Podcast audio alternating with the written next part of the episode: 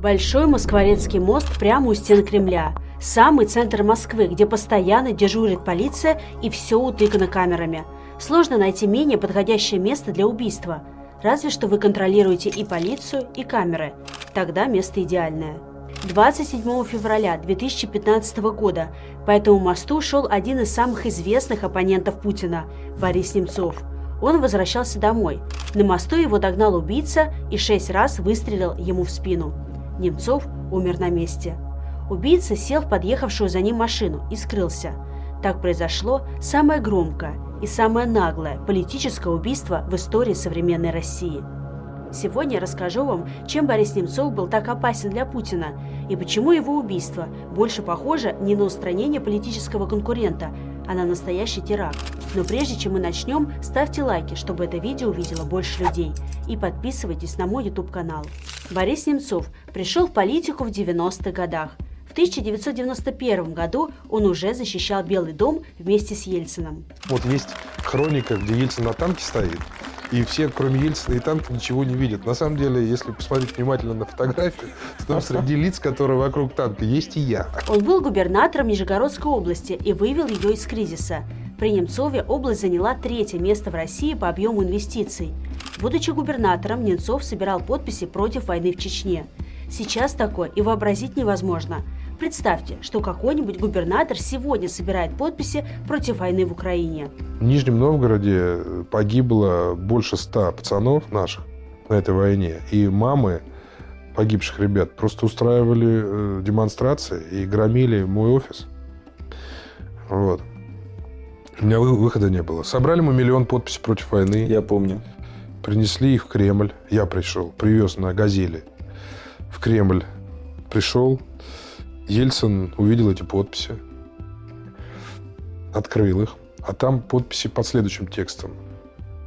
Уважаемый Борис Николаевич, требуем немедленно оставить войну. Точка. Подпись. Ельцин смотрит и говорит, это подписи за меня или против? Нормально? Хорошая постановка вопроса. Я говорю, Борис Николаевич, это от вас зависит. Войну остановите за вас. Не остановите против. После этого Ельцин полгода не разговаривал с Немцовым, а потом остановил войну. А потом выборы, президентские выборы. И вдруг он мне звонит. Восстановили связь сразу за минуту. Звонит и говорит, ну что, голубь мира, в Чечню поедешь? Я говорю, ну окей, хорошо, конечно. Будем устанавливать мир, сказал Ельцин. Отношение Ельцина к Немцову было практически отеческим. Многие говорят, что Ельцин планировал сделать его своим преемником. Его уже можно и в президенты метить. Как он любил говорить, я был у Путина начальником. Там рассказал смешную историю, как они вместе, они были два, два члена правительства, которые там регулярно опаздывали. Да? Ну, Путин известен своими опозданиями, Немцов тоже любил опаздывать. И что они все время вечно бежали на перегонки по коридору, потому что того, кто входил последний, вот Ельцин ругал. И вот они с Путиным все время соревновались. Папа ему симпатизировал больше, чем другим. Не знаю почему. Может быть, потому что что-то у них было такое, знаете, э, общее. Они были в чем-то похожи даже, наверное, внешне оба такие э, высокие, статные. И, может быть, потому что еще, кстати, у папы э, не было сына. И у него вот что-то он видел в нем как такую родную душу, что ли. У них были общие цели, общие э, задачи. И, в общем, они были единомышленниками. Почему не случилось? Ну, потому что олигархи были против. Был против Березовский, был против Гусинский. Я могу сказать, стал Путин, потому что Путин с ними договаривался и был частью олигархической группы. Немцов работал первым вице-премьером в правительстве и противостоял олигархам. Не позволял олигархам купить за бесценок компанию «Связь Инвест», а продал ее на открытом аукционе за огромные деньги. Не дал олигарху Березовскому захватить «Газпром». Они, олигархи, нам это простить не могли и начали воевать с нами. И они выиграли в этой войне вместе с своим дружком Путиным. А потом они сделали Путина президентом. Вот правда о новейшей истории России. Путин стал президентом благодаря Березовскому. Это правда. Потом он с ним расправился и насадил своих олигархов, чекистских олигархов. Вот возникла такая путинская олигархия, Тимченко, Ковальчуки, Ротенберги и так далее и тому подобное. Надо было кормушки своих именно из кооператива «Озеро» присобачить, он их присобачил. Иронично, что Путин пытался убедить всех, что все с точностью да наоборот. И это Немцов дружил с олигархами и воровал миллиардами. Немцов, которому именно вражда с олигархами помешала стать президентом. Немцов подал на Путина в суд за клевету. Суд Немцов проиграл, но с удивительной формулировкой. Путин признал, что говорил не о Немцове, а о явлении имени нарицательном, которое пишется с маленькой буквы «Немцов Борис Ефимович». Путин ненавидит и боится свой народ, возит с собой массовку, которая изображает простых людей, а каждый его разговор с реальными россиянами превращается в посмешище. Сейчас постоянно повышают взнос за капитальный ремонт. Если было 200, сейчас стало 500 рублей. А у людей, может, лишних где нет. Может, лишних 50 рублей нет. Хлеб тебе купить. Смотрите, в некоторые страны приезжаю, смотрю, а, разваленные дома ну, просто рушатся. Ну, наверное. Да, нет, нет, ну, серьезно. Ну, вполне Да, возможно. Я спрашиваю, а почему? Потому что приняты законы, не позволяющие повышать э, квартплату В это время Немцов был его полной противоположностью. Он любил разговаривать с людьми, сам раздавал листовки в метро. Вы знаете, невероятно. Прямо посреди страны можно встретить такого великого человека. Да ладно, нормально. Спасибо. Когда Путин стал президентом и начал строить в стране авторитаризм, а Немцов оказался вне системы, он стал одним из главных критиков путинского режима.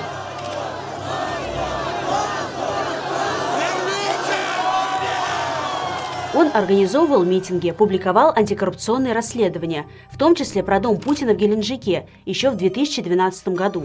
Немцов все время ходил и говорил, нам надо как-то людей просвещать, нам надо рассказывать, что происходит. А канала коммуникации нет. Ну, нет канала коммуникации. Он говорит, нам надо напечатать миллионным тиражом правду о путинском режиме. Миллионным тиражом.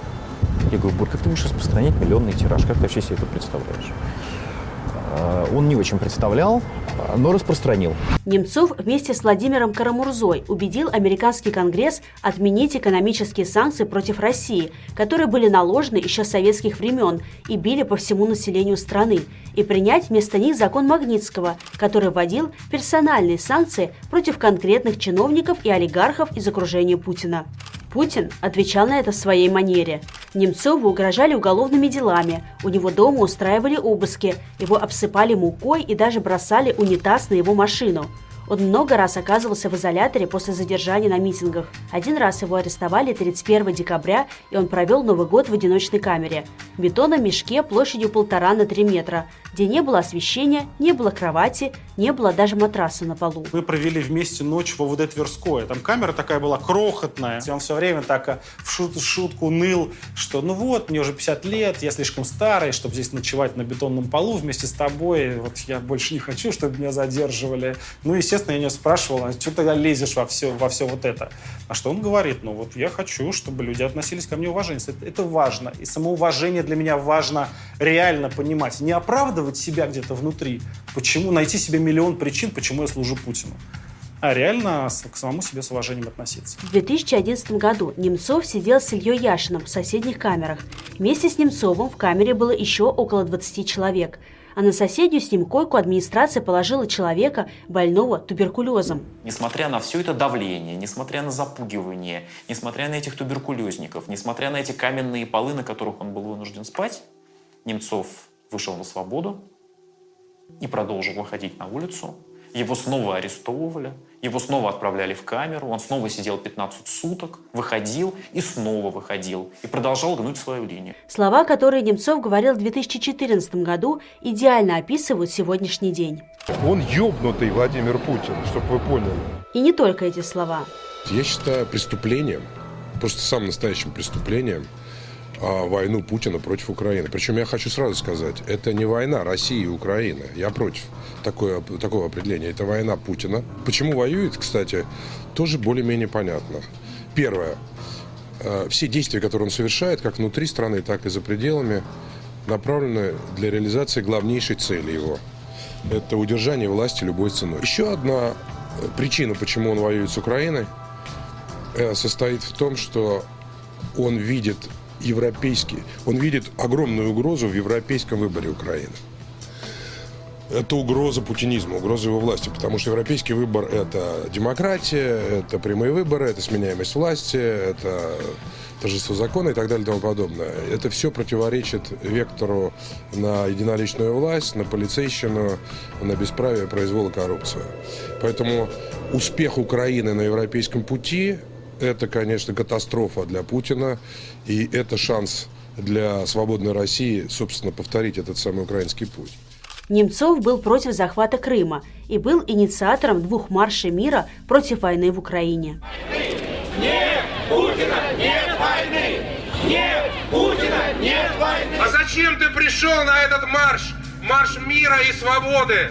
Зачем? Я говорю, потому что я патриот страны, потому что я против войны. Я не хочу, чтобы сюда приходили к нам в Москву, в Ярославль, в Нижний Новгород, Груз-200. Я считаю, что мы не имеем права в отношении дружеской страны так себя вести. Это подлость, это наглость, а главное, это во вред России. Дальше. Железный занавес, санкции. Что это означает для России? Нищета, рост цен, снижение зарплат, снижение пенсий, безработица. Мы должны сказать «нет войне». Мы должны сказать «хватит маразму». Мы должны сказать «Россия и Украина без Путина». Россия и Украина без Путина. Через год после этой речи Немцова застрелили. Не просто застрелили, а сделали это демонстративно в самом центре Москвы, в буквально одном из самых охраняемых мест в России. Дело в том, что это одно из самых сложных мест в Москве с точки зрения и постоянного присутствия здесь силовых структур, причем федеральных, не, не только обычной, там даже полиции, да. И с точки зрения логистики, вот посмотрите, да, вот, например, вот э, все здесь огорожено бетонными блоками, шлагбаумами, здесь буквально пара полос, где нельзя стоять. Очень сложный выезд, например, из-под моста. И они нам хотят сказать, что вот здесь стояла под мостом машина, наполненная вооруженными чеченцами – и просто ждала, пока Борис Немцов придет. Ну, я просто сразу, когда услышал эти вещи, это не говоря уже о том, что, ну, сейчас вот здесь нету ее, но здесь постоянно стоят полицейские машины. Вы можете просто прийти, это место такое, здесь вот э, и погулять хорошо, и все, да, и вы всегда увидите, что здесь постоянно очень много полиции, даже поздно вечером. Mm-hmm. Там в 11-12 это нормально. Более того, мне э, адвокат Вадим Прохоров рассказывал, что там в материалах дела специально есть об этом отдельное несколько строчек, что здесь стояла полицейская машина, но прямо перед тем, как приехали эти чеченцы, почему-то она уехала. В ту ночь Немцов шел по мосту вместе со своей девушкой, украинской моделью. В момент убийства она была совсем рядом с ним. На мосту я услышала хлопки. Мы шли очень близко друг к другу. И я подняла голову вверх, так как подумала, что это салюты. И когда почувствовала, что Борис схватил меня за руку, я поняла, что в него стреляют. Но обернувшись, я увидела только улетя... уносящийся с э, мимолетной скоростью серого цвета автомобиль. Я присела к Борису, и до последнего я думала, что это была чья-то злая шутка. Ему просто выстрелили в ногу, а он останется жив. Но я видела, как он задыхается и пытался кашлять, а с рта у него уже пошла кровь. Я задавала ему один и тот же вопрос. Борис, что мне делать? Что мне делать? И в надежде, что он найдет мудрое решение на любой мой вопрос. Но я поняла, что он уже не говорит. Единственная запись убийства, которая у нас есть, была сделана камерой с крыши отеля «Балчук».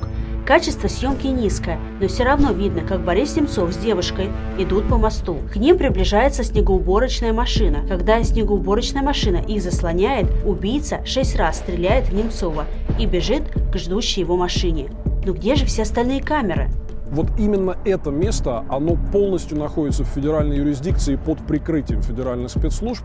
Это известно, что в материалах дела они отказались официально. Они отказались на депутатский запрос Дмитрия Гудкова э, давать камеры, и в материалах дела содержится вот от них ответ от ФСО, что у них нет никаких записей. Хотя, ну, просто вот пройти с камерой посмотреть, что там стоит, это же было точно так и э, пять лет назад, момент убийства, есть там много фотографий, то есть со съемкой здесь нет никаких проблем, но это федеральная юрисдикция, и они могут э, просто, э, сославшись на какую-то федеральную тайну, вообще закрыть всю информацию о том, что здесь в этом месте произошло. А позже источник из силовых структур рассказал газете «Коммерсант», что камеры на мосту были якобы отключены из-за ремонтных работ.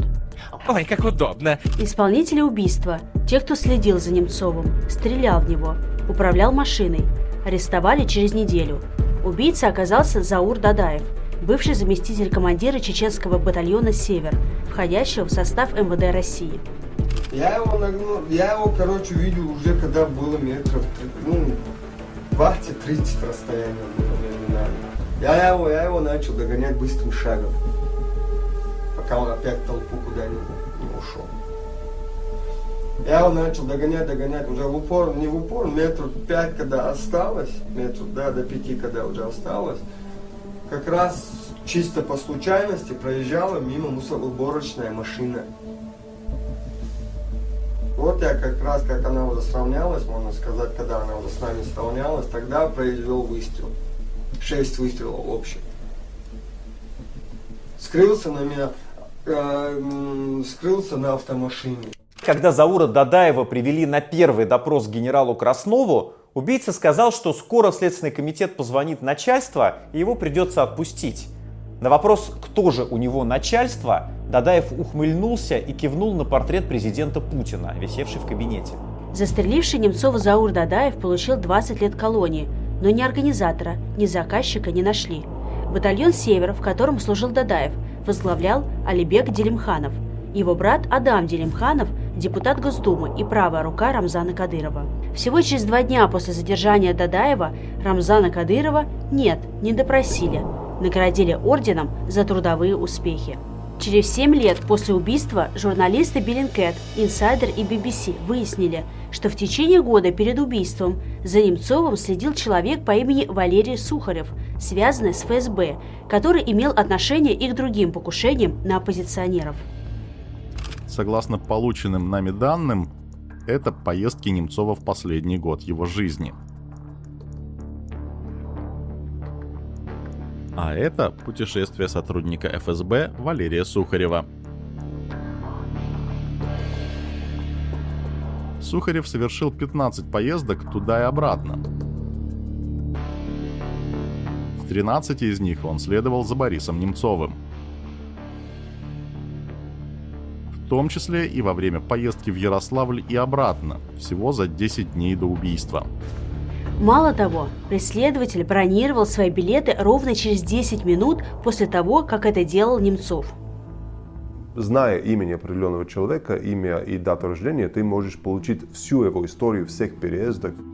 Магистраль – это база данных, которой пользуется ну, ФСБшниками, полицейскими и так далее.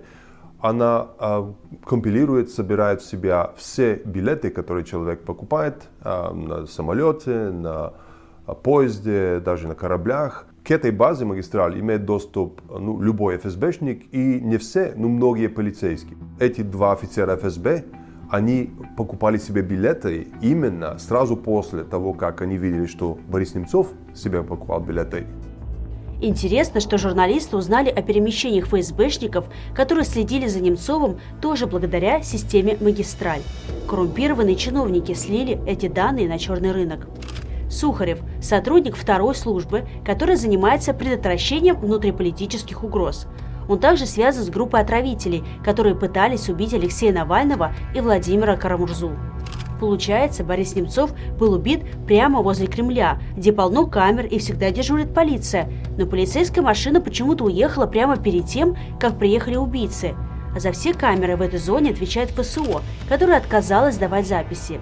След от убийства Немцова ведет к Кадырову, а год перед убийством за Немцовым следила ФСБ. Причем буквально те же люди, которые следили за Навальным и Карамурзой перед их отравлением. Кому подчиняются и Кадыров, и российские спецслужбы? Ровно одному человеку. Тому самому человеку, против которого Немцов выводил на улицы толпы людей, о дворцах и яхтах которого Немцов рассказывал миллионам россиян, окружению которого Немцов создавал большие проблемы. Это человек Владимир Путин. Убийством Немцова Путин посылал сигнал всем нам. Если вы будете бороться с путинской ложью, с коррупцией, с фальсификациями на выборах, с войной, вас ждет то же самое – шесть пуль в спину. Так запугивают людей террористы, публично убивая своих жертв. Но страх не должен нас останавливать, потому что Немцова он не останавливал. Через день после убийства Бориса Немцова десятки тысяч россиян вышли на траурный марш. На мосту, где убили Бориса Немцова, волонтеры и сегодня поддерживают мемориал.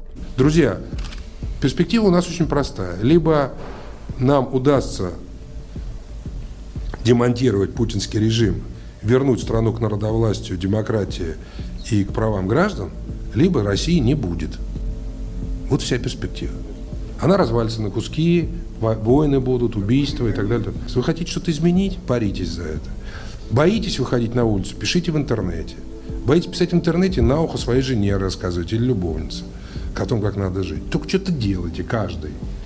Каждый, кто что может и кто чего не боится. Вы точно можете поделиться этим роликом с друзьями и подписаться на мой YouTube-канал.